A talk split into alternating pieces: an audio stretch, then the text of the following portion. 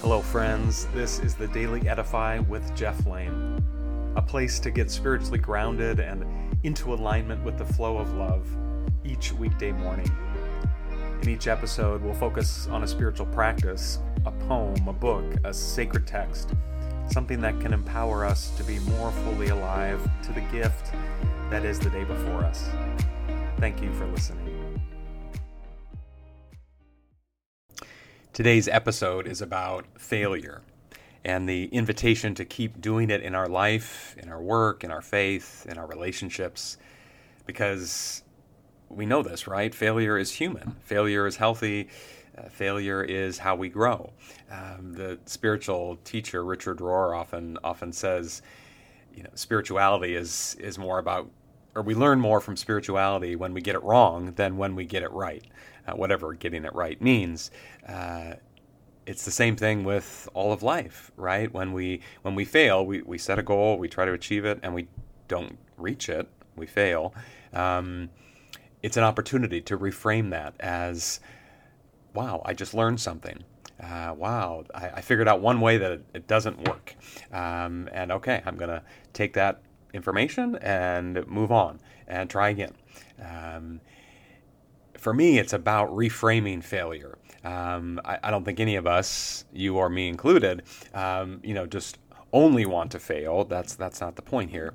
But but to acknowledge, somewhat akin to our last podcast on on criticism and praise. Um, you know, there's this paradoxical balance, right? That in any in any life, uh, if we're being honest, uh, there's going to be a lot of failure along with uh, a lot of success. There's going to be a lot of times when we, you know, flop around, are not our best, most resource self, and say something we didn't intend, or do something that, in hindsight, uh, was harmful instead of helpful, uh, and we need to backpedal, or we need to take a pause and learn something, and either go talk to that person, approach the problem differently, whatever it might be. Um, but I think it's it's partly about normalizing failure, right? To in a success addicted culture like ours, um, it's important to name that um, you know failure is a part of life and always an opportunity to grow.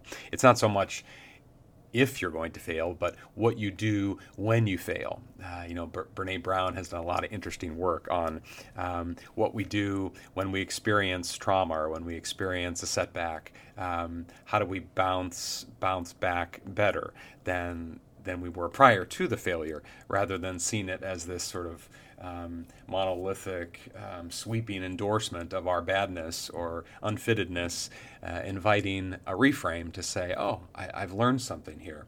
How do I uh, do it differently next time? So, a, a, few stories you, you may have heard about failure. Um, James Dyson, who invented the dual cyclone vacuum cleaner and over, from whom the name, you know, Dyson vacuum cleaners today are still sold, but he apparently had tried some 5,000, uh, maybe it's a little less than that, but thousands and thousands uh, of attempts to figure out this, this dual cyclone uh, vacuum cleaner. And I don't even know what that means, frankly, but you know, all the vacuums we use now have it. Um, but people, of course, praised him for his genius um, when he came out with this in 1993 but didn't maybe focus as much on the, the 5,000 so called failures that had led him to that successful invention, discovery, implementation of, of that vacuum cleaner. Uh, it's, it's similar with, I, I, had never heard this story before a few days ago. Um, Dr. Norm Larsen uh, worked for the Rocket Chemical Company years ago and is the inventor of WD 40. If you're like me and not very handy, but live in a house where things break and of course, that's all of us. I live in a particularly old house, so WD 40 and duct tape are my favorite um, tools in the in the toolbox, if you will. So I use WD 40 a lot.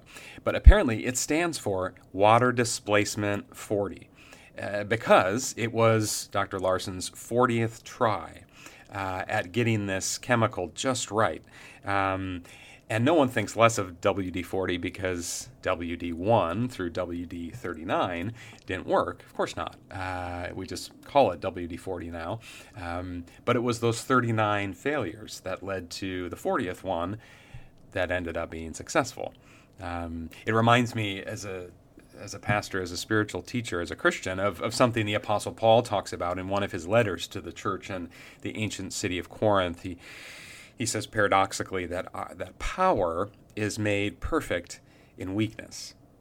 Uh, power is somehow completed or filled out um, paradoxically in in weakness. You know that power in and of itself is neutral, right? You can use power to harm and power to help um, or bless, but there's something about power that paradoxically uh, it's made perfect in in, in weakness. Um, and, and the playwright Samuel Beckett, you know, apparently once wrote, um, "Ever tried, ever failed, no matter, try again, fail again, fail better."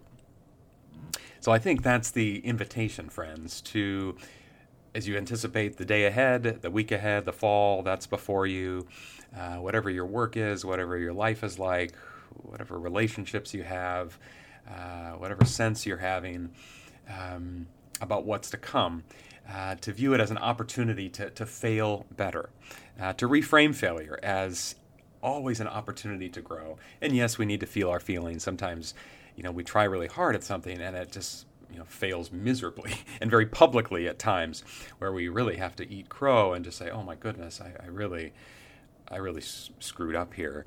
Um, you know, sometimes we, we we need to say that, of course, and we need to feel those feelings that accompany such failure, and yet to remember that failure itself is inevitable. Everyone's failing all the time, uh, just as we're making progress and having success all the time too.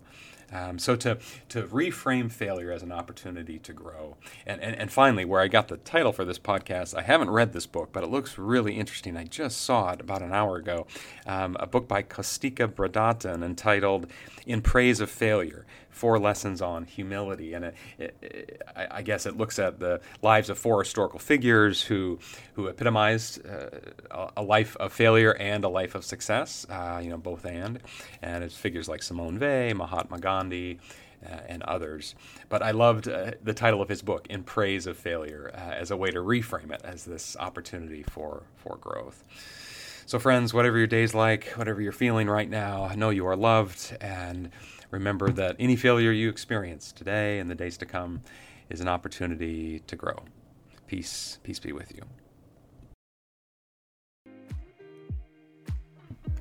If today's podcast has blessed you, provided a tinge of clarity or some nourishment for your spiritual journey, please share it with a friend so that we can create a more inclusive community.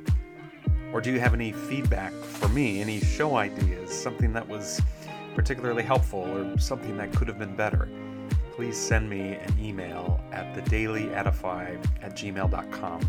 That's in the show notes as well. I'd love to hear from you. Also, please consider rating and reviewing The Daily Edify wherever you get your podcasts. Friends, you are loved and never alone.